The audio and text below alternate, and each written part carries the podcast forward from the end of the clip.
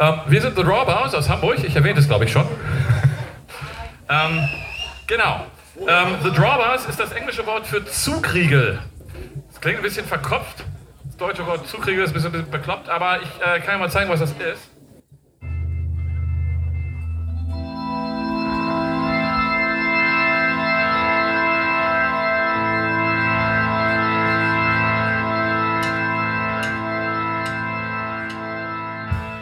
Hallo und herzlich willkommen zu einer neuen Ausgabe von Radio Brennt unterwegs. Wir waren diesmal draußen vor dem Hamburger Knust. Dort haben im Rahmen der Jazzhouse-Serie The Drawbars gespielt.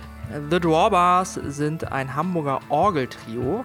Das heißt, diese Band besteht aus Schlagzeug, Bass und einer Hammond-Orgel.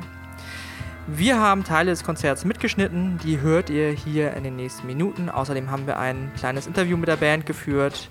Wir hoffen, es gefällt euch und wünschen jetzt viel Spaß mit The Drawbars.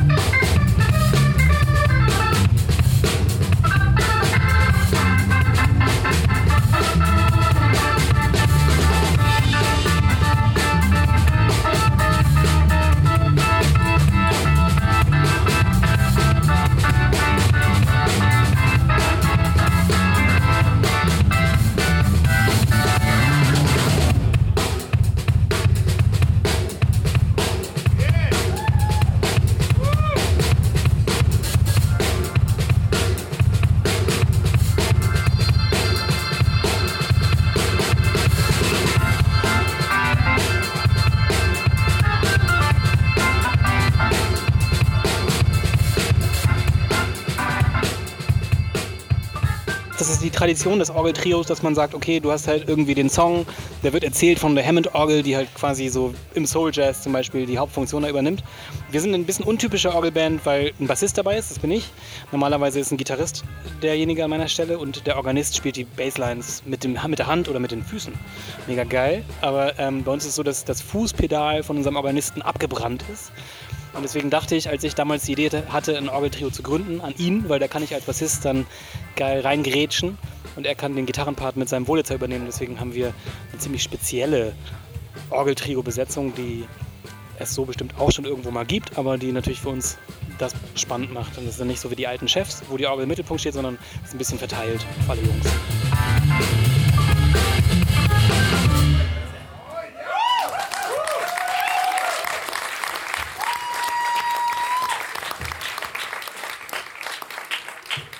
Wir haben an dieser Stelle einen, äh, einen Gastmusiker in diesem ansonsten eigentlich Trio.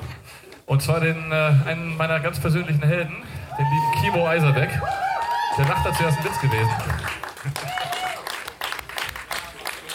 Wir wollen das ganz besonders das heute Das Stück heißt Cat Call.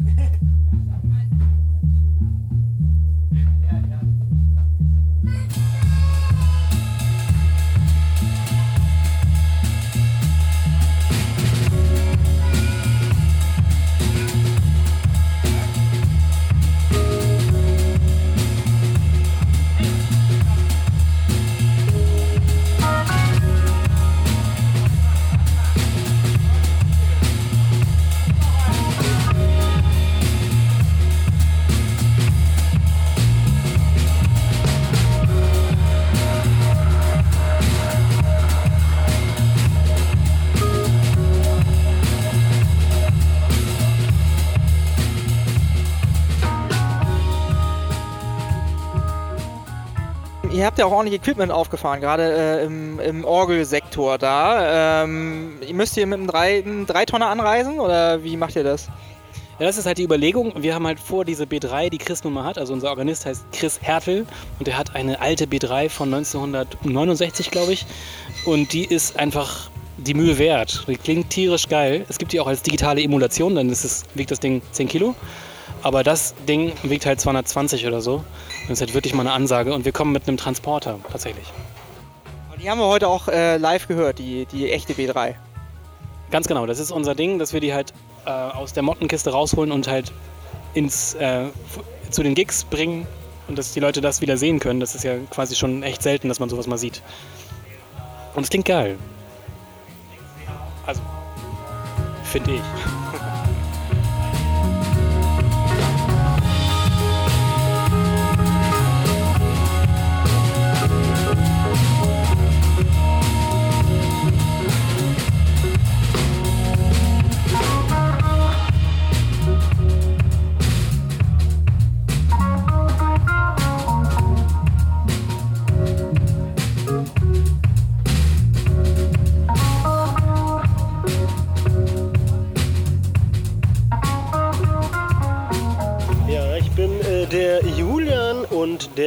Schlagzeuger der Drawbars.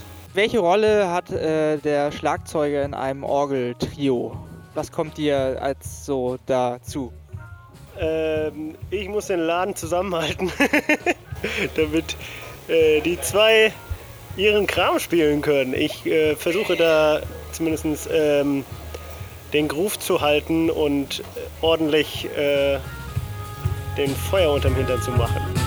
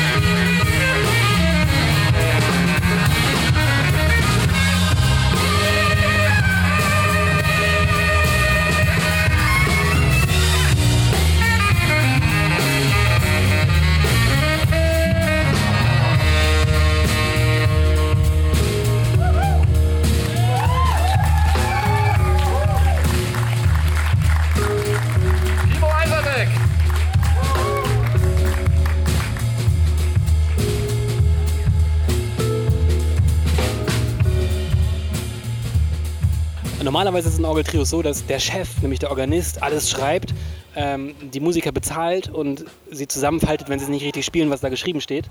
Bei uns, bei uns ist es genauso. Nein, bei uns ist es ganz anders. Bei uns ist es so, dass ähm, wir halt rumstehen und dieses, dieses äh, Genre ist uns selber gar nicht so bekannt. Wir sind mehr so Fans vom Soul Jazz und von, wir nennen das selber Off Jazz, weil wir halt einfach auch nicht uns so in diese Schublade stecken wollen. Ähm, und dann stehen wir da rum und fangen an, irgendwas zu spielen und verwerfen Sachen, finden Sachen geil und assoziieren da so rum. Also es ist eigentlich wie in einer ganz normalen Punkband. Dass man so einfach vor sich hin jammt und sagt, das ist doch geil oder lass das doch mal weg oder spiel das doch mal geiler oder so, und bis man dann sozusagen relativ irgendwann zu einem Song kommt.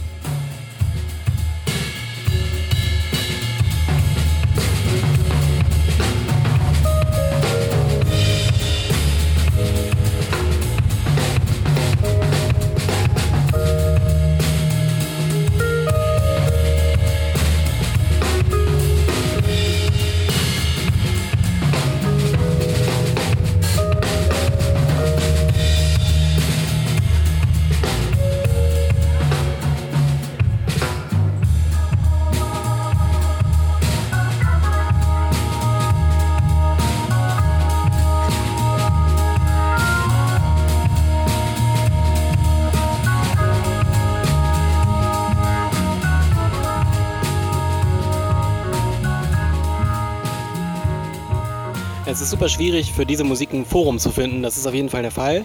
Und wir hoffen halt, dass wir solche Sachen wie hier zum Beispiel, dass man einfach spielt und relativ offenen Zugang hat und dass die Leute auch einfach dran vorbeigehen können und stehen bleiben können, wenn es ihnen gefällt. Dass man dadurch ein bisschen eine breitere Plattform findet für ähm, diese Musik. Ne? Dass man sagt, okay, das ist doch nicht so fürchterlich ätzend, wie wir dachten. Es ist irgendwie Jazz, aber auch nicht so. Und das ist halt deswegen nennen wir es halt Off Jazz, weil es halt irgendwie auch off vom Jazz ist. Und ähm, irgendwie so muss man versuchen, die Orgeltrios wieder an den Start zu bringen. Wir haben das eigentlich auch gegründet, oder ich habe die Intention gehabt, das zu machen, weil in Bremen ein tierisches Orgeltrio am Start ist, Trio Frenetico. Denen ist das auch scheißegal, ob die Leute das interessiert oder nicht. Es geht einfach darum, dass man wieder Orgeltrios hat. Ja? Und das war irgendwie 50 Jahre lang Pause mit Orgeltrios und jetzt brauchen wir wieder Orgeltrios. Jeder sollte eins haben. Bam! wir spielen auch auf deiner Hochzeit. Das war ans Publikum gerichtet. Alle, die ihr da draußen seid. Ruft uns an. The Drawbus 90 219.